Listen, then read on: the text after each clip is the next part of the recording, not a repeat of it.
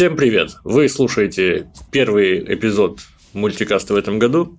У микрофонов киножурналист Кирилл Артамонов, который создатель канала Зал Сквад Трип Дроп 10, и я, Алихан, я главарь дизайнеров, психолог и делаю подкасты. И что примечательно, сегодня мы не одни. У нас в гостях продюсер, режиссер, креативный директор продюсерского центра и папа круглой собаки Денис Сапегин. Привет, Денис. Привет всем. Первое, о чем хочется сразу спросить, почему папа круглой собаки? Это прям такой титул, который не у каждого на самом деле человека есть. Интересно. Ну да, потому что у меня есть круглая собака, это Чао-Чао. Вот, его можно найти, посмотреть. У него есть хэштег «Жизнь по Платону» в запрещенных соцсетях.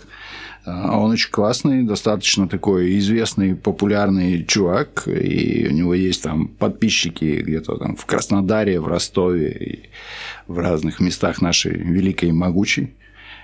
Вот. И, и в городе нас, в общем, все знают, мы в Перми живем.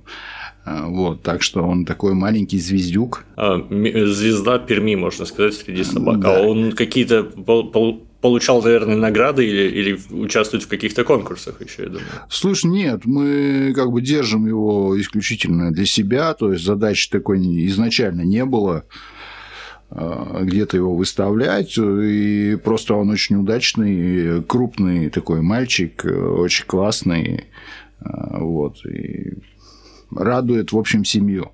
Простите, перебью, я прямо сейчас зашел в запрещенные соцсети, по, перешел по, по хэштегу «Жизнь по Платону», и передо мной сейчас великолепное видео, где очаровательная круглая большая собака ходит в, в грязи, она этому довольна. И тут много великолепных фотографий, он, правда, очаровательный. Ну, я, я посмотрел в Инстаграме на Платона, и я влюбился с первого взгляда. Это, это идеальная форма для собаки, я считаю. А теперь я смотрю видео, где Платона моет в ванной. Смотри со звуком, он там матерно ругается говорит, что мы сатрапы все и аболиционисты. Ну, окей. Прежде чем наш подкаст окончательно превратился в подкаст о Платоне, я предлагаю перейти э, к более нашей привычной тематике, поговорить о мультфильмах и вот в каком контексте, а в контексте, что Денис, э, вообще в чем заключается твоя деятельность? Вот ты продюсер и э, директор продюсерского центра. И я так понимаю, ты неспроста оказался у нас. Ты ведь делаешь мультики, по сути, я прав? Да, все правильно. Я делаю мультики, я управляю студией анимации. Вот, э, собственно, я этот продюсерский центр стартапил, был генеральным, сейчас я там креативный, а, креативный директор, креативный продюсер, то есть это такой художественный руководитель, который принимает решение о том, что вот эта херня будет зеленая, вот это будет красная, вот это надо потоньше, это надо потолще, это вот будет двигаться так, это будет двигаться так. А, немножко режиссирую, но режиссировать я не очень люблю, мне неинтересно. Вот. Ну и, собственно говоря, я обеспечиваю работой, чтобы у всех аниматоров в студии была работа. А, а сколько у вас студий вообще аниматоров? Насколько большие команды работают над вот стандартным, я не знаю, каким-нибудь короткометражным мультфильмом, например? Э, слушай, короткометражные в основном делают авторские коллективы, это там 3-5 человек, или один даже бывает. То есть мы занимаемся сериалами конкретно целенаправленно, у нас сейчас 40 человек, именно аниматоров, чисто аниматоров. Ну, а так команды бывают э, сильно разные. У того же Диснея там тысяч пять народу. Скажи, вот чем последним ваша команда таким крупным занималась, чем хочется похвастаться и, может быть, обсудить? В марте покажем пилотную серию сериала, который называется «Большой поход». Угу. Это про то, как два непутевых папы, один изобретатель, второй охотник за метеоритами, грубо говоря, попаданцы, которые оказываются в сломанном мутировавшем лесу с бандой детей, угу. про которых они, собственно, даже, в общем, и не знают, а чьи из них чьи, как их поделить, в конце концов. Понятно. А где выйдет? если не секрет? А, слушай, пока он выйдет очень узко профессионально во внутренней среде, то есть, наверное, это можно посмотреть. Есть сайт «Большой поход». Это, во-первых, книжка, это тьюторский проект.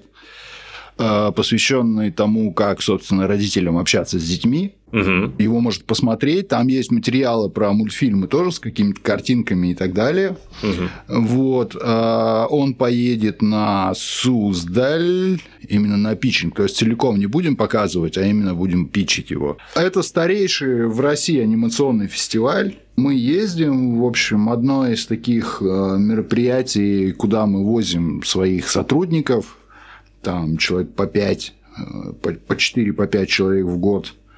То есть вот туда и в Москву на слет аниматоров возим. Потусоваться, посмотреть, что делают другие. Но Суздаль немножко такой, он все равно больше индустриальный, заточенный все-таки на аниматоров. То есть и сам, само место достаточно изолированное. То есть это гостиница Суздаль, гостиничный комплекс. У него там в округе вообще ничего нет. Это комплекс гостиничный посреди поля. Вот. И если ты не аниматор, то, собственно, что туда переться, непонятно. Угу. Ну, сейчас, наверное, для мультиков наиболее популярная история, ну, мне так кажется, и если это не какая-то полнометражка типа Чебурашки, то, скорее всего, это онлайн кинотеатры, пример вот Каприска, который тоже ваш, насколько я помню, мультик, ну, ты участвовал в его создании, вот, он на Иви, по-моему, живет и чувствует себя прекрасно. Да, у него хорошие рейтинги. Вот. Каприска – это такой специфический проект, потому что, во-первых, это достаточно редко для России штука, такой авторский сериал, некоммерческий, с очень таким авторским видео. А во-вторых, он никогда не решал коммерческих задач, он изначально запускался как популяризация э, такого, э, скажем так, э, пермского известного фольклора местного, местных писателей, то есть решал эту задачу. Я, если ничего не путаю, там у вас покадровая анимация в Каприске, да? Пластилиновая. Нет, каприска Нет? это смешанная техника, это пластилин, ага. это настоящий пластилин, но это перекладка. Mm-hmm. В силу того, что делать ручной пластилин... Там есть элементы перелепки, которые вот всякие, mm-hmm. где они там превращаются, антропоморфные вот эти штуки, чудеса, они как бы сделаны вручную. Прям руками-руками. То есть основной анимат сделан э, в перекладке. Эта программа называется Моха. Вот, в силу того, что делать пластилиновый сериал невозможно. Потому что персонажи прилепки деформируются и так далее, они просто будут в каждой серии разные. Они будут меняться. То есть здесь есть разные способы решения этой истории. А, мы вот в Каприске их э, переснимали, сканировали, переносили в компьютер – прям пластилиновых отлепленных, а, вот, и уже в компьютере делали анимацию. Есть, в принципе, вариант, как делают, например, там Уоллес и Громит, а, они добавляют там в свой пластилин какой-то там цемент, какие-то смолы, какую-то фигню, и у них получается такая абсолютно железобетонная полуцементная штука, которая выглядит как пластилин. Вот, и то есть они так делают. Сейчас а сейчас, в принципе, экспериментируются такие штуки, как бы то есть и мы тоже экспериментировали с переносом пластилиновых э, фигур в 3D, в частности в Blender, например, сейчас вот «Безумная планета» у Союз мультфильма, который тоже пластилиновый, и они вот, скорее всего, я так предполагаю, что пойдут именно по этому пути, просто перенесут его а, в 3D и будут делать пластилин там. Ну, в принципе, это как будто бы э, логично. К вопросу, кстати, о развитии технологий. А, что скажешь про вот тот сериал, который, ну, мультсериал, который генерировался там сколько-то дней подряд на Твиче, и который в итоге забанили, который полностью был сделан с помощью нейросетей, и его забанили за да, я понял. нетолерантные шутки. Слушай, знаешь, я считаю, что мы тут все, в общем, переживаем большой такой момент изменения мира всего. Угу. То есть еще там 5-10 лет, и э, у нас как бы создание контента никто. Мы не будем нуждаться в создании контента. Он будет просто генериться бесконечно, индивидуально для каждого. И, собственно, будущее уже наступило. И у меня есть, например, проект э, примерно в эту степь. Э, Еще когда-то году в 19 мы его готовили, пока так и не запустили. Ну, то есть мир, в котором людям не надо ничего делать, и они могут бесконечно смотреть свои там э, сериальчики. В, в черном зеркале такая серия была. В своем информационном туннеле абсолютно под него конкретно сгенерированные, и я думаю, это уже вот оно уже пришло.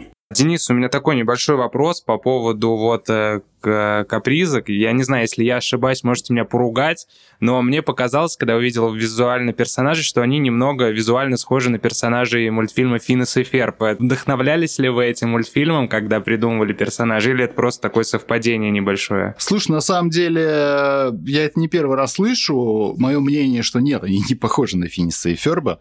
У них, в общем-то, другая техника, они по-другому нарисованы, другие скетчи. Вот ничего общего они не имеют, кроме того, что визуально кажется, как будто у них нос сбоку. Да, да, я именно говорю про визуальную составляющую, что немного схоже. Как мне показалось, опять же. Ну, нет. Нет, никакого отношения одно к другому не имеет. Ну, дураков мысли сходятся, так бывает. Я капризку посмотрел, мне особенно понравилось, как вы сопровождали, возможно, такая специфика моих интересов, но мне нравится во многом наблюдать за каким-то бэкстейджем. И мне нравится, что про капризку вы и писали, и какие-то ролики делали, где можно посмотреть прям студию, как это все лепится. Это вот безумно интересно. Я от этого кайфанул, наверное, даже больше, чем от самого мультика, когда я проглядывал. Ну да, там ролик есть, он даже, по-моему, в открытом доступе его можно найти, как делался каприска, он забавный, то есть вот тетенька, которая озвучивает каприску, это голос Барта Симпсона в России. В принципе, там каст такой очень неплохой. Вообще неплохая команда, которая это все делала, достаточно известные все ребята. То есть Сергей Меринов, это он еще начинал работать с татарским на пилоте. И, собственно, сейчас они там же и находятся на пилоте. По большому счету, собственно, это единственная студия в России, которая промышленно, индустриально делает пластилин. А вообще вот про мультики в России, ну вообще про вот всю индустрию анимационную, есть какая-то динамика за последние годы? Есть понимание, лучше все становится или хуже? С одной стороны, чебурашка, с другой стороны, как будто бы ну, не так много вот людей предпочитает российские мультики иностранным, например. Слушай, динамика есть, она очень как бы высокая, точно так же она есть в открытых доступах, ее можно посмотреть. Прирост годовой где-то в районе 20-25%. Это обусловлено тем, что, во-первых, сильно снижается порог входа в индустрию. Во-вторых, собственно, и упрощается, и само производство становится сильно проще. Поэтому, да, все растет. Студии стало там, что-то их там за сотню уже в России перевалило. А, а по поводу вот коммерческого успеха, только внутри или есть какой-то экспорт наружу? Ну, я вот есть, например, большой хороший пример успеха вот да Маши какой экспорт? Ты в каком году живешь-то? Год назад он был, а сейчас только Китай остался. Предположим, что все происходящее сейчас на политической арене это временно, и вот, ну, в какой-то момент мы сможем это все преодолеть. Вообще, есть ли запрос у иностранной аудитории на наши мультики? Потому что если брать Советский Союз, то Советский Союз сделал очень крутые штуки, и они были действительно всемирно известны. Тоже вот мы обсуждали Снежную королеву, которая ну, в свое время там разнесла, можно сказать, весь мир.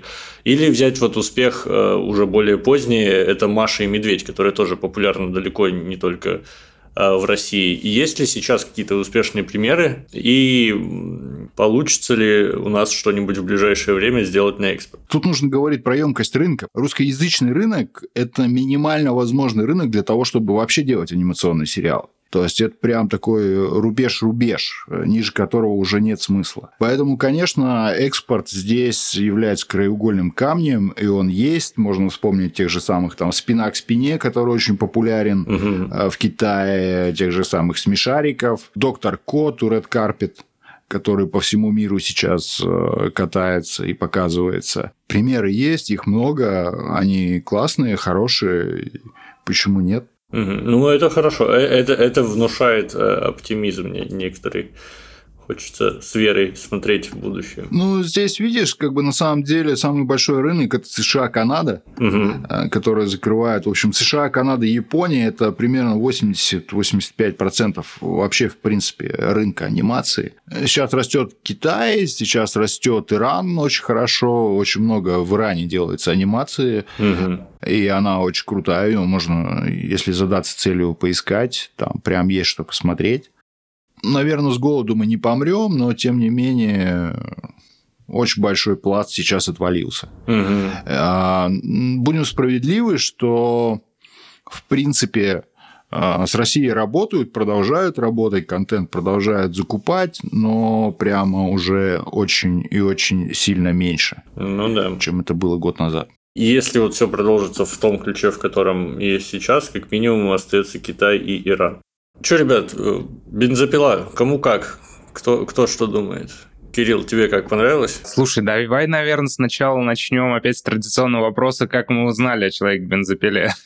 Ты помнишь момент, когда ты заметил всеобъемлющий хайп по этому сериалу? Не знаю насчет хайпа, я помню, когда я узнал об этом угу. сериале. Ты мне написал, говоришь, давай обсуждать человека бензопилу. А я такой, какую, какого еще человека бензопилу? Вот мое знакомство с сериалом. Я тогда небольшое такое отступление лирическое сделал, расскажу, как я узнал о этом сериале. Э, при том, что я вообще не знал о манге абсолютно. Это было лет 21 года. Э, я лежал дома с ковидом, и неожиданно вышел трейлер. Я понятия не имел, что это это вообще такой человек-бензопила, но я включил трейлер из-за того, что мне понравилось само название. Думаю, ух ты, человек-бензопила, что-то на крутом.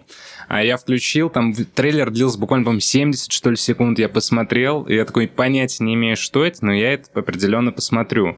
Сериал сам вышел спустя полтора года, по-моему, после трейлера, то есть я полтора года прям сидел и ждал, когда же выйдет этот Человек-бензопила, когда же он выйдет. Притом я понятия на тот момент не имел, что есть манга, что это Сёнэн вообще огромный хит в Японии, его считают там Сёнэн нового поколения, что у него такая огромная фанбаза, я понятия не имел ничего об этом. Я просто увидел трейлер, думаю, прикольно, надо будет посмотреть. И в октябре, по-моему, стал выходить Человек-бензопила по серии. Я посмотрел первую серию, мне понравилось. Я думаю, прикольненько, нам там в первой серии обрисовали мир, показали, что есть демоны, есть охотники на демонов, а вот есть э, мальчишка 15-летний Дэнджи, у которого главная цель в жизни — это покушать вкусно и потрогать женскую грудь. Потом выходит вторая серия — я смотрю вторую серию, и мне вторая серия уже нравится меньше. Я думаю, так, стоп, серьезно? Э, главный герой Инцел, который будет только и хотеть, что потрогать женскую грудь, я-то... У меня я еще не знал, что это такая деконструкция Сёнона, что это стёб над ним. Я ждал вот традиционный Сёнон, где будет э, главный герой преследовать какую-то высшую цель, и, и параллельно, конечно, там разносить всех злодеев. Потом я включаю третью серию, и вот с третьей серии я влюбляюсь в этот сериал а, на моменте, когда, там, помнишь, у него идет битва с огромным демоном, а, который Миуку у Пауэра отобрал. Так. И он что кидает в него машину, там, типа, ты спасешь человека. Что-то он ему такое говорит, а Денджи ему в ответ, да мне вообще плевать на этих людей, я там просто хочу потрогать грудь. Это моя единственная мечта. Я думаю, так, стоп, серьезно? А тут перед нами не будет никакой там высшей цели, не будет никакой супергеройки, как мы привыкли видеть. У нас тут будет э, Ван Пачман, только намного более стебный. И вот с третьей серии... Кирилл, я, я тебя попрошу, но чем потрогать грудь не высшая цель? Ну. справедливо, справедливо, согласен. Ну вот, и вот с третьей серии я вообще, я все, я влюбился в этот сериал, я его посмотрел до конца, ждал каждую неделю.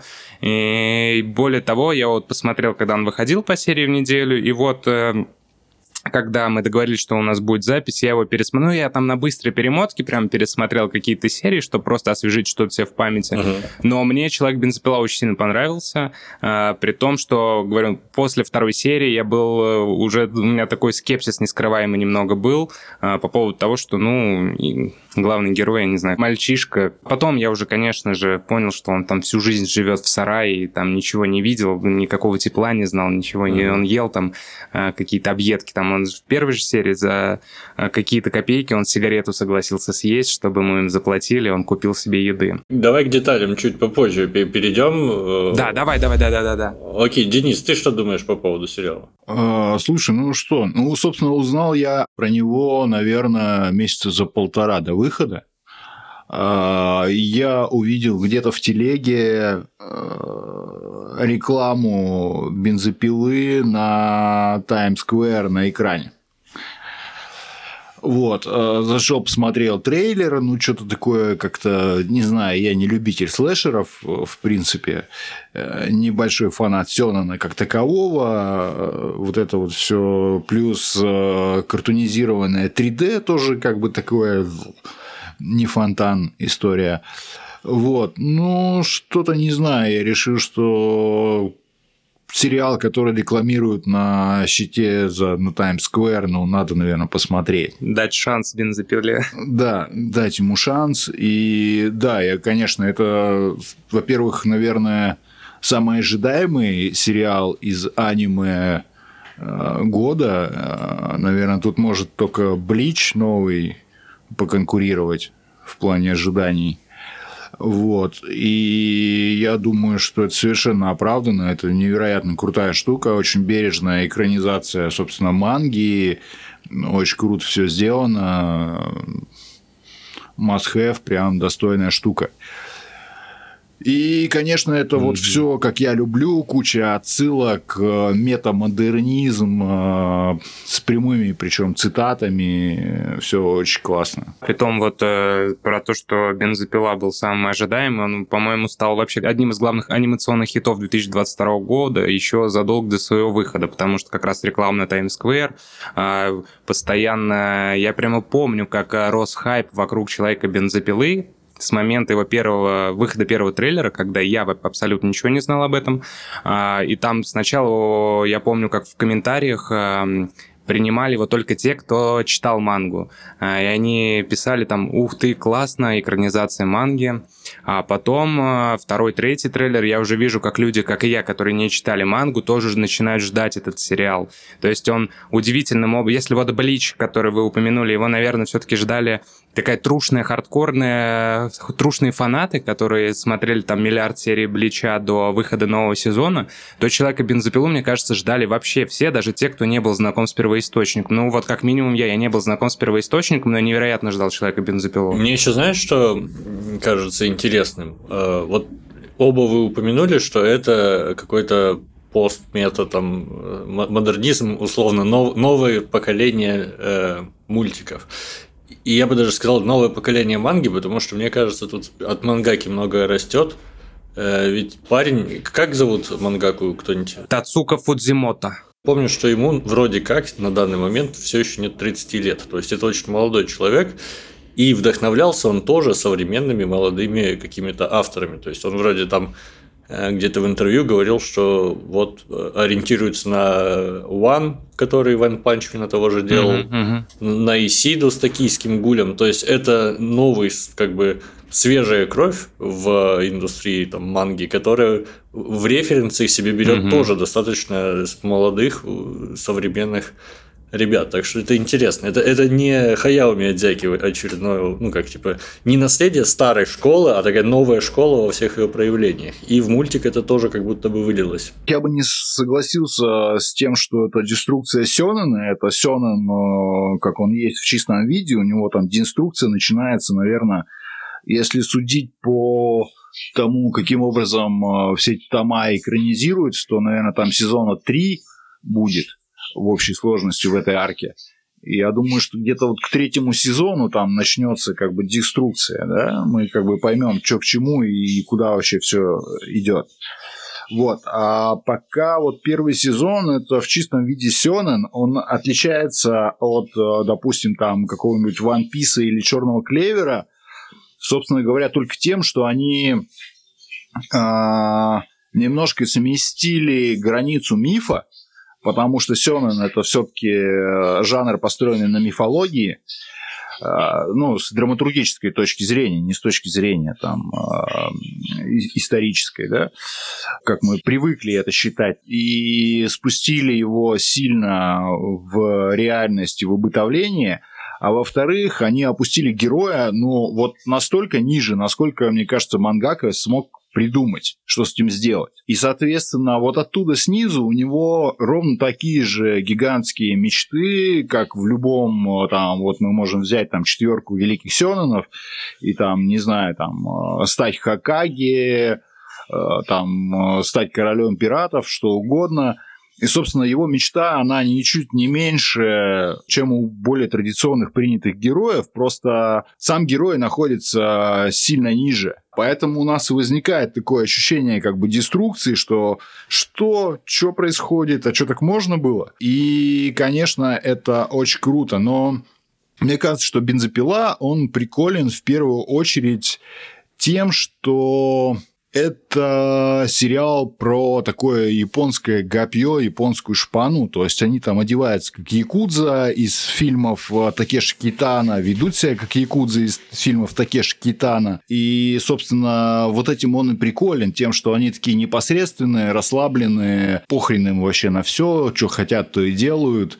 И он как бы подкупает именно этим. То есть, если бы этого не было, и мы бы остались в рамках вот какого-то... Вот, например, мы можем взять Бонхед, да, который очень, мне кажется, близок и похож по языку, по подходу к произведению, то в Бонхеде вот такого вау и хайпа его нет. Хотя я считаю, что Бонхед – это э, манга, которая, собственно, э, если ее экранизируют, она как когда-то там Ghost in the Shell – изменит мир киберпанка на 100%, или там Blame. Вот. И это будет следующим как бы шагом в, в, в этой истории.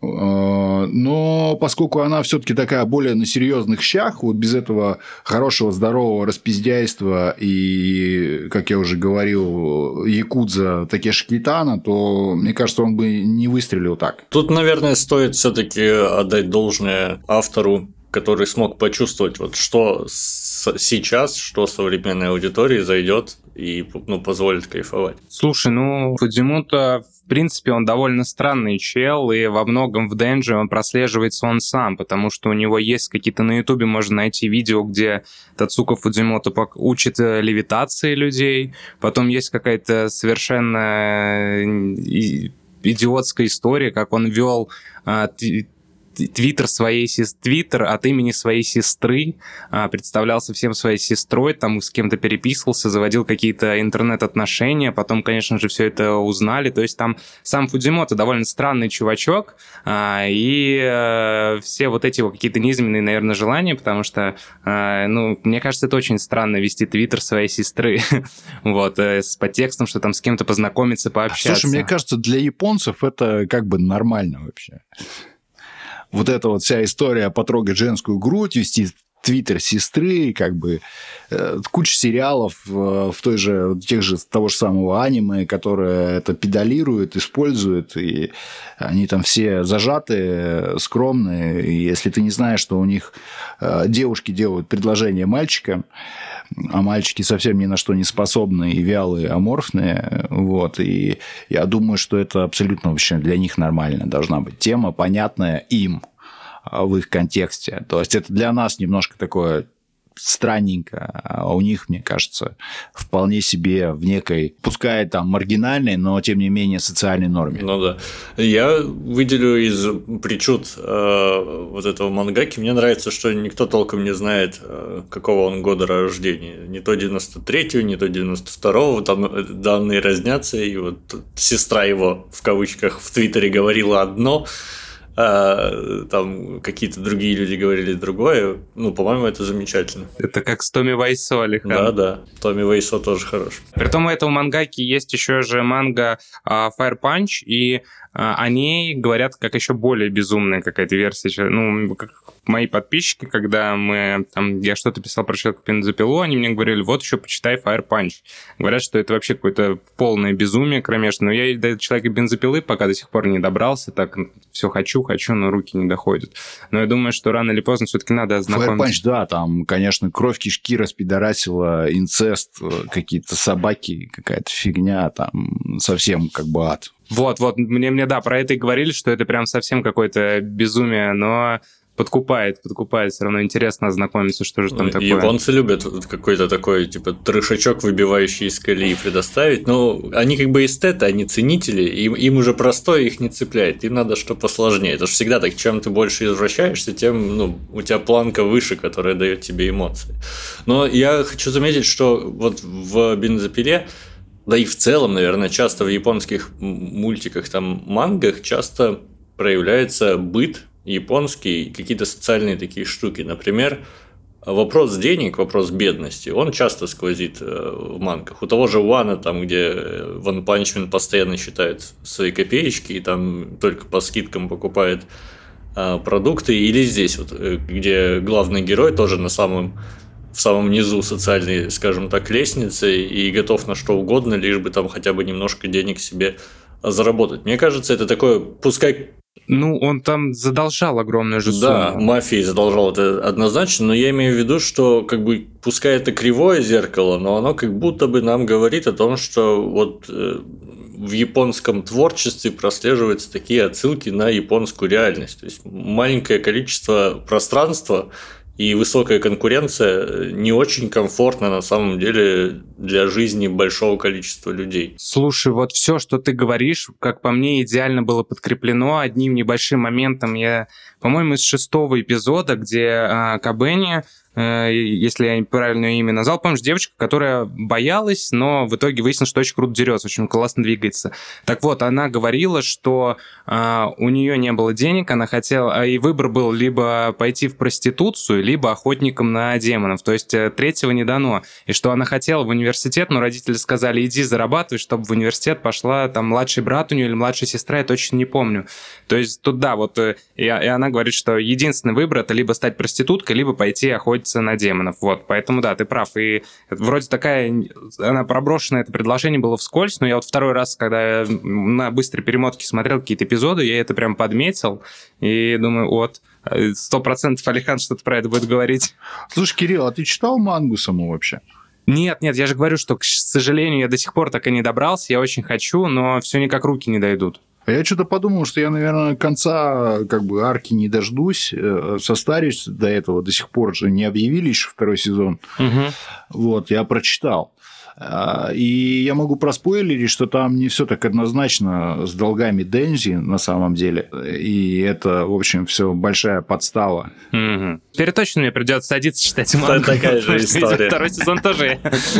Вот, это нормально нас забайтили, Кирилл. Все.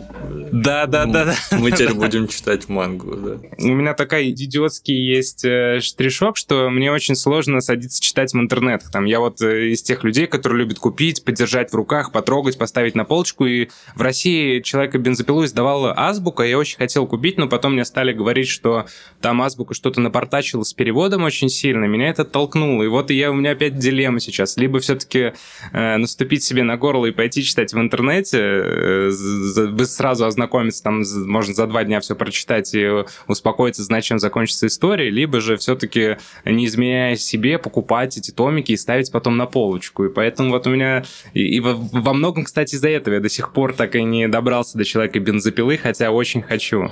Слушай, я тоже думал купить себе мангу человека бензопилы, прям. Э, Я как любитель собак очень склонен к почите. э, И купил себе почиту, у меня на столе на офисе Мгм, стоит. мгм. Вот. а, Но я так нашел, в общем, все эти тома, посмотрел, посчитал, что мне это выйдет там больше 20 тысяч, и решил, что да ну нахрен. Ну, к сожалению, да, это дорогое удовольствие очень. Это очень дорогое удовольствие. Это как люди, которые начинают собирать печатную версию Берсерка. Мне кажется, они сумасшедшие миллионеры. Они же никогда это не соберут. Притом каждый том тоже стоит э, бо- большие деньги, но... А ты видел, что где-то месяца, наверное, в конце года выпустили One Piece одним томом всего? Не попадалась тебе такая штука? Нет, в России One-? One Piece одним нет, томом? нет, в Японии там ограниченный тираж его, коллекционное издание, э, вот, и он прошит просто весь в один том, э, это такая там двухметровая, короче, толщиной книжка, которую невозможно читать, вообще никак при всем желании. Им же убить можно. Я думаю, что его даже поднять нельзя, скорее всего. Ну да. Но это для коллекционеров каких-то сто процентов. Ну, это для коллекционеров, да. Ну, типа, ты можешь сказать, что вот у меня весь One Piece положить куда-нибудь в оберточке. И примерно три часа читать одну страницу, если они там двухметровые. Нет, нет, не, не вся страница. То есть там, представляешь, что там, что там, 70 томов или сколько-то там, я не помню. Ну да, я помню, я знаю, что One Piece такая долгоиграющая история была очень. Вот, и а, они все как бы сшиты в один в один том, то есть он стандартного формата, это, как он, господи, Сёнэн Jump, Сёнэн Джампа. Вот, но mm-hmm. это такая толщиной метра два штука. Да, но читать такое явно невозможно. Читать это невозможно, но на случай землетрясения можно будет крышу подпереть. Ну да, да. Или поставить аккуратно в углу. У меня, знаете, какой, ребят, вопрос по поводу, собственно, бензопилы. Вы видели сайт, например, бензопилы? Нет. У мультика есть классный сайт. Ну и для Японии, на самом деле, это не так уж редко встречается. То есть какой-нибудь проект под него делают свой сайт, где там, ну, и продаются какие-нибудь там, вот опять-таки, почиты товары, какой-нибудь там мерч, и там ссылки на комиксы, и в том числе, например, мне очень нравится, что здесь вот про каждого персонажа там есть отдельные такой кусочек, где можно почитать. И вот мне интересно, э, это связано с тем, что ну, в Японии все-таки очень большая аудитория и много значения этому придается. И такой это большой проект, что у него появился свой сайт, и все этим довольны. И будет ли у нас когда-нибудь что-то похожее? Вот, например, я не знаю, есть сайт Чебурашки, который вышел недавно? Мне кажется, нет. Слушай, на самом деле я тебе скажу так, что это не только в Японии, это в принципе везде. Ты можешь посмотреть там, дойти на тот же Adult Swim и посмотреть там Рик и Морти какой-нибудь и так далее. Это абсолютно стандартная, как бы нормальная маркетинговая политика, все так делают, и это прям must-have, что у тебя есть там, допустим, сайт студии, это как бы сайт студии, а, он, а, грубо говоря, ориентирован там на B2B. Вот. А есть э, сайты отдельных проектов, отдельных тайтлов, э, по каждому тайтлу свой, где там пушится мерч, где все там рассказывается и так далее, для фанатов-ценителей, B2C-шный, и это абсолютно нормальная история. Другое дело, что мы в России просто к этому не привыкли, потому что мы тут все на всем экономим, и в первую очередь на маркетинге. Да, про то, что это нормальная история, при том это э, не в новинку, даже еще когда выходил «Темный рыцарь» в 2008 году, э, его сопровождал такая классная промо-компания, где был сайт, на сайте там даже какие-то игры были, то есть это прям не только с аниме, это и какие-то большие голливудские премьеры тоже так или иначе э, делают сайты для того, чтобы продвигать фильм. То есть это вообще вполне нормальная история. Здесь на самом деле я могу рассказать очень классный кейс. Есть такая штука, называется ARG технология Alternative Reality Games. Угу. Вот. Э, и... Покемоны. Нет, это не покемоны, это скорее э, сериал Lost, таким must-have э, монстром этой штуки считается. Угу. Вот. И они, когда выпускали этот сериал, там первый, второй сезон, они очень активно делали много разных там квестиков, загадочек и так далее. Люди ходили, расследовали всю эту штуку, и они создали, реально создали э, авиакомпанию, на которой они летели а, реально там э, создали всех этих людей, которые были там персонажами. Э, и полностью, полностью там ко второму сезону ввели вот эту вот историю, чтобы люди верили, что эти персонажи настоящие, это все действительно происходит. Они прям очень круто это все сделали, очень много на это денег потратили, там куча сайтов в интернете, по которым там по цепочке нужно было проходить, решать какие-то вот это вот, заниматься этим расследованием, все это искать. Можно было реально позвонить в эту авиакомпанию, то есть самолетов у них, конечно, не было, но было там юридическое лицо зарегистрированное, офис, телефоны. Ну, это, это да, это, это круто. То есть соединить мир придуманный и мир наш, как будто бы это вот да, один и тот же да, мир. Да, да.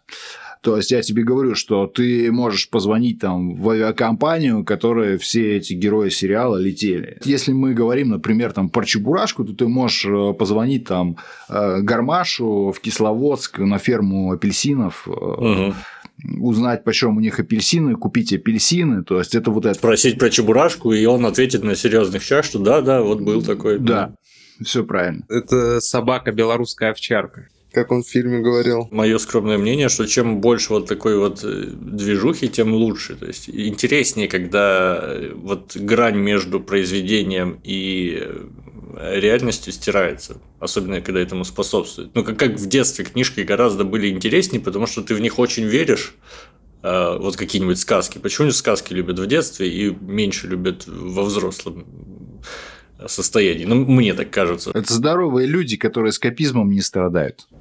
Да, да, ты очень хорошо понимаешь, что это сказка, и поэтому ну, не, не столько эмоций. А когда ты маленький, ты читаешь и думаешь, блин, вот ну, реально это происходит, и, а, а взрослым нужна помощь. Например, ARG игры, ну, как мне кажется. Так, ну что, что, давайте, ладно, отвлеклись немножко от бензопилы, давайте вернемся. У меня, знаете, какая была ассоциация, когда я начал смотреть, и когда вот главный герой там все про сисечки да про сисечки говорил, я сразу вспомнил крутого учителя Нидзуку, который вызывал лютый кринж иногда, а иногда становился очень серьезным таким фильмом, который, ну, это до сих пор одно из моих любимых аниме, но там есть прям кринжовые места, связанные тоже, опять-таки, вот с помешанностью немножко японской аудитории а, на каких-то сексуализированных таких вот вещах. Э, здесь была похожая история, но про молодого прям человека. Отсюда возник вопрос, какая вообще аудитория, на кого рассчитана? На более взрослую или все-таки это сёнэн и вот на подростков мальчик? Слушай, мне кажется, это ну, сёнэн ну, в чистом виде, как он есть. То есть он немножко кринжовый, наверное, для нас, но в той же Японии есть целый пласт вот этой подростковой как бы штуки, того же там и литературы, в том числе там он Рю Мураками, например, у нас в России издавался когда-то достаточно много. То есть там целые книжки, посвященные тому, как молодой человек сбегает из школы, едет куда-нибудь на другой остров, э, чтобы снять там проститутку и лишиться девственности и что-то еще такое. Э, и мне кажется, что для японцев это, ну, как бы ничего такого странного как бы в этом нет. То есть привычная для них э, модель. Ну, то есть, э, японцы не кринжуют, когда кто-то там вот разговаривает все время только про сисечки и готов ради них делать что угодно. Мне кажется, его просто считают э, маргинальным и невоспитанным чуваком, который не умеет вести себя в обществе и держать в руках. Кирилл, ты что думаешь? Я просто не смотрел Анидзуку, это все еще моя хилесова пята, и мы с тобой каждый раз, ты заводишь про него речь, я каждый раз тебе говорил, э, со, со, со стыдом признаюсь, что я не смотрел его. А по поводу Денджи, Денджи, как правильно там, а, ну, да, конечно, что он не умеет себя вести нормально в обществе, потому что, ну, он там жил изолированно в какой-то вообще непонятном сарае, у него не было никакого примера, и единственное, о чем он мечтал всю жизнь, это вкусно покушать и потрогать женскую грудь. Поэтому, естественно, когда он выходит в общество, а там э, Макима с ним прямым текстом ему говорит, что будет обращаться с ним как с питомцем, как с собакой, а ему все равно, потому что она его кормит и еще там периодически поглаживает. Поэтому, ну, это прямо... Э, я не думаю, что как кринжово, просто чувак, ну, он другого и не знал, у него не было никак, ни, ничего не было в его жизни, всю жизнь он там только пытался выплатить долг отца, там пожертвовал почку, глаз, яичко, чтобы хоть как-то э, оплатить эту сумму. И вот у него была единственная цель потрогать жен женщину и по вкусу. Ну, кстати, да, на удивление, в этом сериале ненормальность, она имеет какие-то прям логические предпосылки. Да, да. Слушай, я вспоминаю свои школьные годы, и мне кажется, все пацаны вели себя именно так. Нет? Да, в 15 лет, да, конечно, там э, ты, у тебя пубертат, ты там возбуждаешься от всего вообще на свете. Я был недавно на, на стендап-концерте Димы Коваля, если кто-то знает такого. Так вот, он тоже вспоминал про пубертат, что в 14 лет он там смотрел в пол, видел какую-то щель, которая напоминала вагину. Это, естественно, шутка, но просто так смешно разгонял, и вот пере... теперь это рифмуется все с человеком бензопилой, вспоминая там себя в 15, я понимаю, что, ну, примерно таким же я и был, но из-за того, что я там как-то был э, не изолирован от социума, ходил в школу, общался там э, со сверстниками и прочим, я себя держал в руках, а не бегал там по школе, типа, а, дайте девушке, я вас потрогаю. Слушай, нет, но у меня в школе такие чуваки были, стопудово. Все эти люди сейчас где-то э, живут без яичка, почки и всего остального. Сечку хавают. Ладно. Многие из нас потеряли все на этой войне. Ну да ладно, а кто-то повзрослел и стал обсуждать мультики.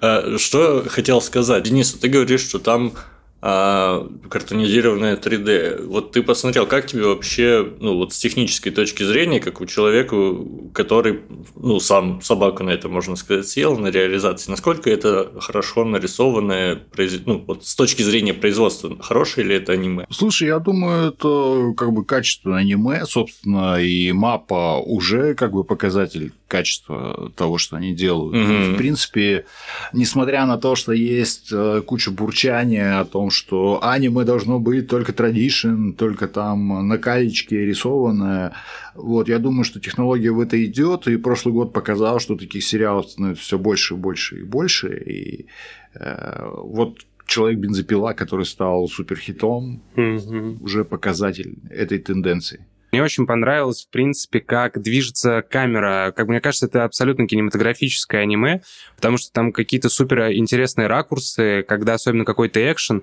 то есть камера не статична, она постоянно то следует за героями, то как-то там интересные ракурсы, как, как ракурсы какие-то находит, выныривает из-за угла откуда-то. И мне, честно, не, не знаю, возможно, я ошибаюсь, но э, мне кажется, мало довольно таких столь кинематографичных аниме в плане, что э, камера тут двигается за героем, как в настоящем голливудском блокбастере. Слушай, ну смотри, здесь есть э, как бы...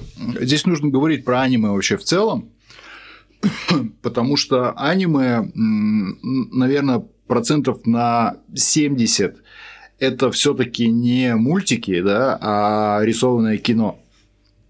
Вот, и, ну, как бы моя позиция, что нужно на это смотреть именно как нарисованное кино, которое занимает э, в России и, в принципе, во всем мире вот эту нишу. Есть, кстати, очень хорошая книжка про экспансию как раз аниме на мировой рынок, и а, в Японии аниме занимает 80% культурного экспорта. Это самое большое, не считая Тойоты, что они экспортируют. Вот. И я часто слышу мнение о том, что «О, я не люблю аниме, потому что у них там маски, мало эмоций и так далее». А, я могу здесь сказать, что я, например, не люблю Cartoon Network, потому что мне вот эти кривлячие э, персонажи гротескные очень не нравятся, они мне некомфортны.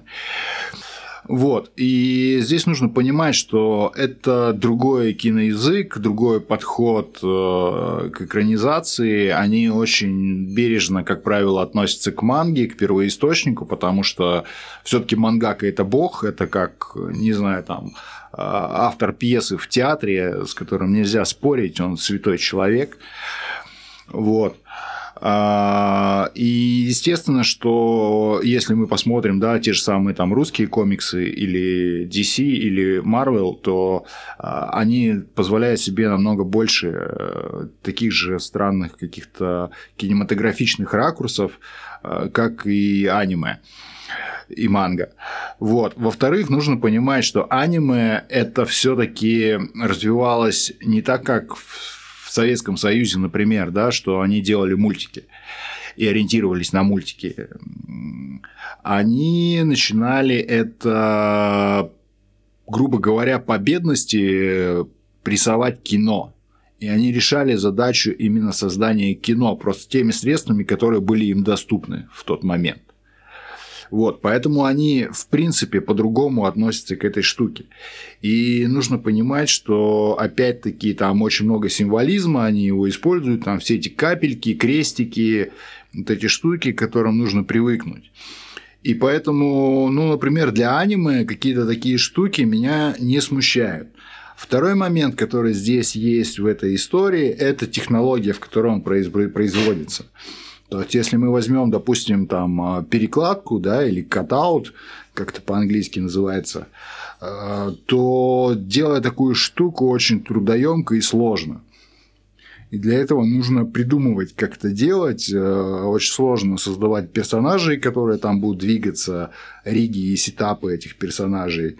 Мы вот сейчас, например, прямо этим занимаемся, как нам сделать сериал вот с такой кинематографичной камерой. Это можно делать в рисованной анимации. Нарисованная анимация – это очень дорого на сегодняшний день.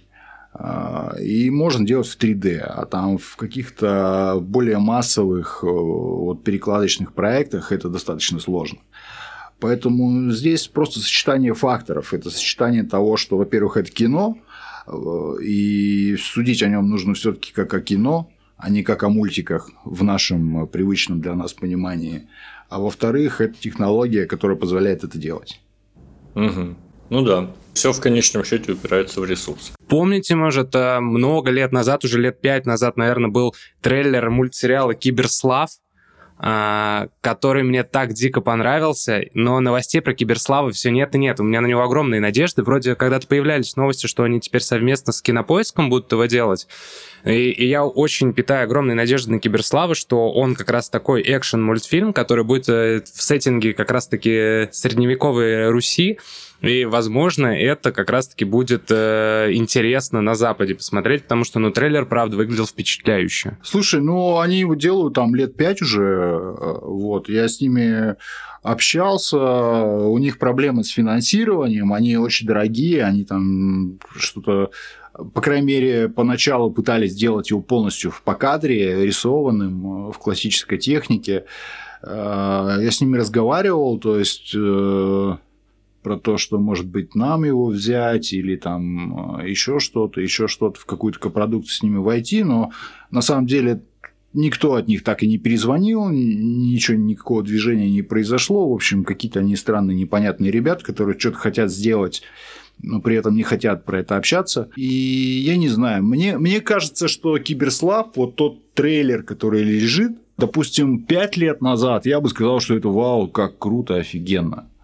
А, спустя пять лет э, у меня это вызывает больше уже какой-то кринж. Я вот буквально там месяц назад его пересматривал. Мне кажется, тренд уже прошел, актуальность прошла. Они уже... Не прошел проверку временем этот киберспорт? Ну да, то есть он был э, крут как там технология, как явление, как таковое. Угу. А пока такой и сеттинг э, странный, и как бы вся вот эта история с боевками непонятная.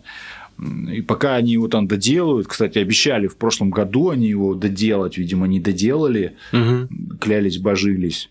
А, вот, в общем, что-то как-то мы ждем, ждем, ждем, ждем. Э, может, в этом году наконец-то они нам его явят. Ну, я же не путаю, что кинопоиск вроде их взял под свое крыло, или это я опять что-то выдумал? Да, что-то такое было. Я, честно говоря, не вдавался в детали, в подробности, э, кто там кого взял под крыло. Угу. Вот. Ну, не знаю, подождем, посмотрим. Но я боюсь, что получится что-то типа как у Баблов с майором Громом.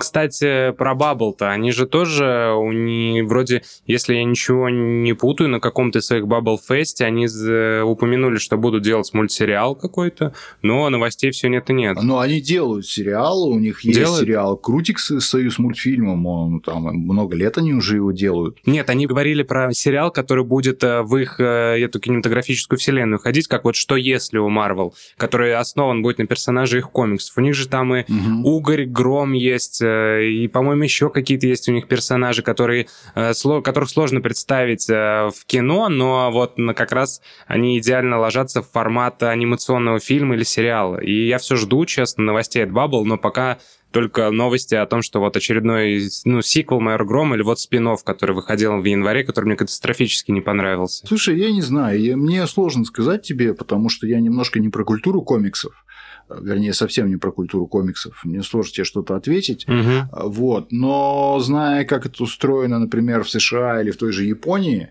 э, когда в первую очередь от комиксов накапливается фанатская база, там бабки, куча людей, которые стоит в очереди и хочет это делать, угу. то я слабо верю, что в России такая модель будет работать. В принципе, мы не комиксная культура. Угу. Вот. И пока вот те два фильма, которые Баблы сделали, ну, я считаю, что это, несмотря на то, что это очень круто по картинке, очень красиво, очень замечательно и хороший уровень графики и всего, но в плане там истории, сценариев, режиссуры это что-то как как-то так себе вообще сильно. Я простите вас, поправлю, было три фильма, еще выходила короткометражка перед э, самим а, фильмом да, да, «Майор да, Гром». Точно. Да, да, да. Я как раз потерял последние про, про детство. Вот детство мне очень не понравился, катастрофически. Если э, короткометражка мне с оговорками понравилась, э, фильм, который выходил в кино, тоже я... Я просто фанат комиксов довольно-таки, и э, я прямо... Ну, мне хотелось, чтобы у Баббл что-то получилось, потому что до этого в России был только Сарик Андреасян с его защитниками, это невозможно смотреть. И тут выходит э, майор Гром, да, не идеальный, там и сценарные огрехи, но я посмотрел, думаю, ну, хорошо, это выглядит неплохо.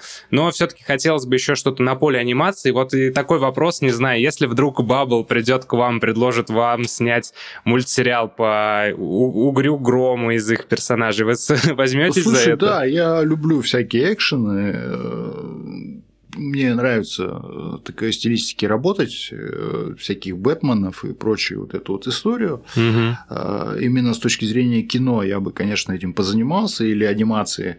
Вот. Но я думаю, что Баббл будет пушить в первую очередь свой продакшн и ориентироваться на него, поэтому он вряд ли куда-то кому-то пойдет Угу. с таким предложением. Ну, мало ли вдруг что, будем надеяться, ну, что ли они вдруг, придут к как, вам. Чё бы нет. Принципиально, да, как бы, а так надо предметно разговаривать. Раз уж тут речь опять снова зашла про вашу студию, э, скажи, пожалуйста, есть ли какая-то у вас вот специализация, типа вот что у вас получается хорошо, зачем идут вот прям именно к вам? Ну, а обычно как бы есть же ограниченное количество команд, и у каждой команды наверняка есть что-то, что получается лучше всего. То есть кто-то там делает классные экшены, а у кого-то хорошо получается артхаус. Вот какая у вас специализация? Слушай, нет, мы абсолютно целенаправленно построены таким образом, что у нас даже у людей нет э, специализации внутри студии. То есть мы делаем достаточно много разной сервисной анимации и для там э, компании Рики, и для Союз мультфильма, и для паровоза, и там для всей первой там десятки, грубо говоря, анимационных производителей России что-то делаем вот, э, так или иначе. Ну, это технические работы, это именно конкретно анимацию. Вот. И мы абсолютно сознательно строим компанию таким образом, чтобы у нас любой человек мог где выполнять любую работу.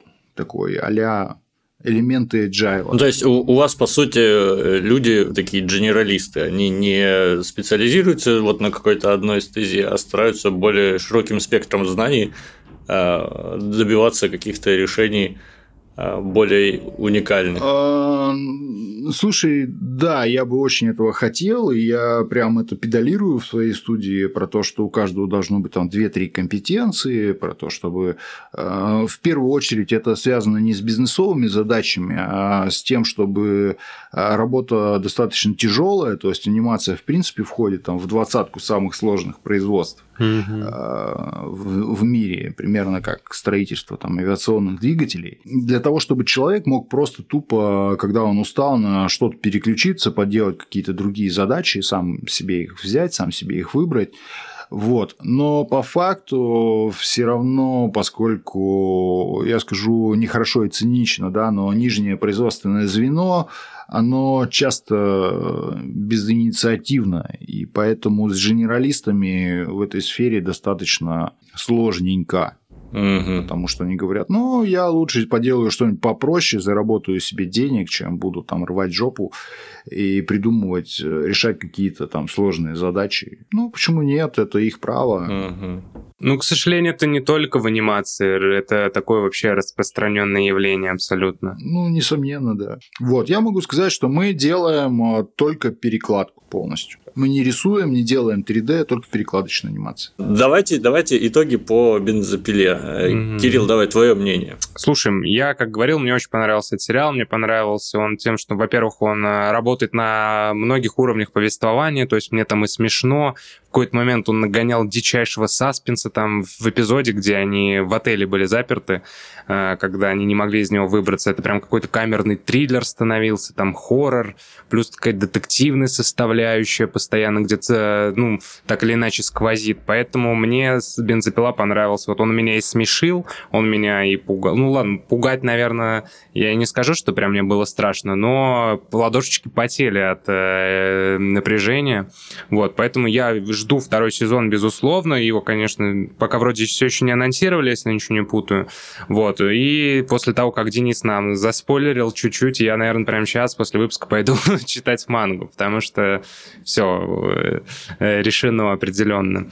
Поэтому для меня бензопила на самом деле стал таким знаковым событием. Э, наверное, ну, как мы уже говорили, один из главных мультсериалов э, прошлого года.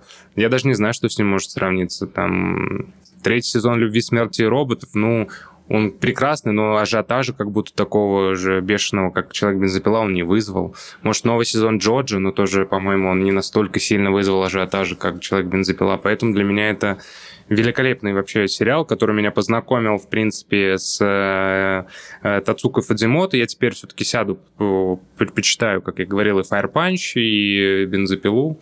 Вот, и мне еще очень нравится бензопила тем, что там, да, очень много стеба, э, великолепный опенинг, где там столько референсов от Большого Лебовски до криминального чтива, Константина с Киану Ривзом, там прямо э, огромный трибют любви к кинематографу и великолепные эндинги в каждом из эпизодов. Я смотрел до конца, там вот последнем эпизоде эндинг вообще какой-то очаровательно трогательный был. Мой любимый, это, конечно, в седьмом эпизоде, где одна из самых неприятных сцен сериала с рвотным поцелуем, но эндинг был великолепный. Это эндинги «Человек-бензопилы» — это вообще отдельный вид искусства просто-напросто.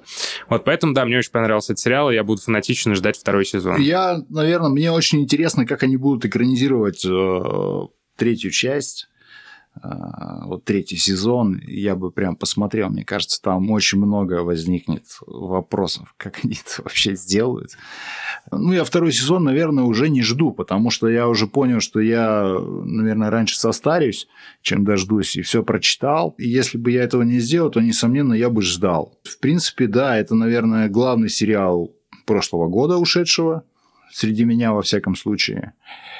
А, в этом году я, наверное, еще буду ждать клинок, рассекающий демонов и созданный в бездне, если говорить про аниме, потому что еще была Vox, э, легенда о Вокс Макина, но она вот уже как раз только что вышла и только что закончилась. А второй сезон Неуязвимого, или вы не смотрели Неуязвимого? А, второй сезон Неуязвимого. Слушай, да, второй сезон Неуязвимого тоже, конечно же, жду, но как-то вот как бы круто, но сказать, что прям такой вау, я вот прям жду, ну, как бы нет. Вот, наверное, разочарование должно еще выйти где-то к концу года, мне помнится, кажется. Вот, я, наверное, еще вот его. А разочарование это от создателей Симпсонов, который? Да, да, это Мэтт Грёнинг. Ой, я, если честно, бросил его смотреть, по-моему, сезоне на третьем. Да, я а помню. по-моему, всего три сезона.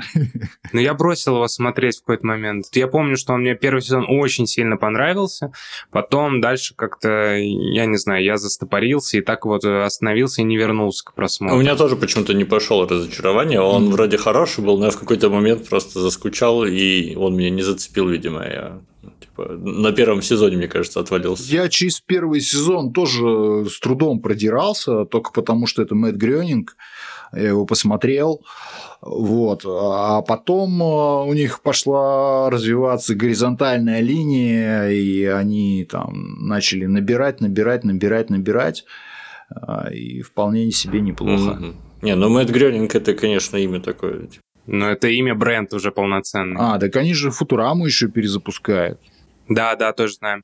Ладно, давайте тогда я тоже быстренько. Что, что насчет бензопилы? Бензопила мне, короче, понравилась. Я думал, что будет хуже. Обычно, когда что-то такое слишком попсовое, раскрученное, я всегда думаю, что сейчас буду смотреть, буду ожидать, а на деле не очень. Но нет. Мне э, понравилось, что вот этими перегибами, какими-то гиперболизированными проблемами главного героя, или там э, всякой мерзотой, типа вот поцелуя с блевотиной и прочим, этот мультсериал смог раскачать меня. Я обычно не очень эмоциональный человек, но он смог раскачать меня и заставить и улыбаться, и отворачиваться от экрана, и все остальное. То есть за это ему большая очевочка. И если он будет выходить, я, наверное, да, буду смотреть. Э, главное, чтобы он выходил достаточно динамично, чтобы я не забывал, что там было в предыдущих сезонах. Алихан, я тебе напомню. Да. Или ты переслушаешь перед премьерой второго сезона этот выпуск и вспомнишь, что было Спасибо, в первом сезоне. Да. Кстати, про сцену рвотного поцелуя.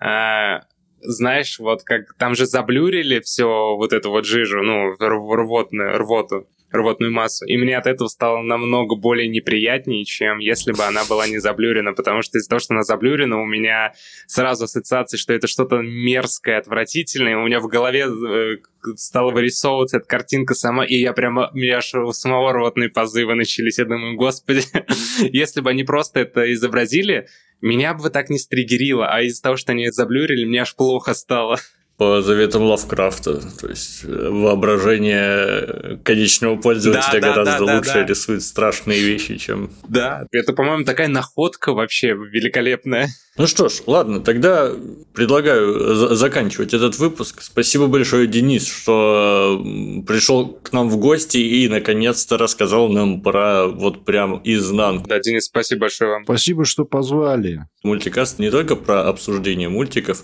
но и про то, как эти мультики делаются, в том числе у нас. Обязательно подписывайтесь э, на э, наш подкаст на Зал Сквад 3 дробь 10 Кирилла, на мои остальные подкасты, проекты, там, «Миражи», «Слова» э, и на книжку Гарри Поттера. И обязательно проходите, ищите хэштег «Жизнь по Платону» и подписывайтесь на прекрасную круглую собаку Дениса Собегина, который сегодня пришел к нам в гости. Всем пока-пока. И отдельное большое спасибо Ибрагиму, который монтировал конкретно этот эпизод, чем вложил не меньше сил и любви в это дело, чем мы все.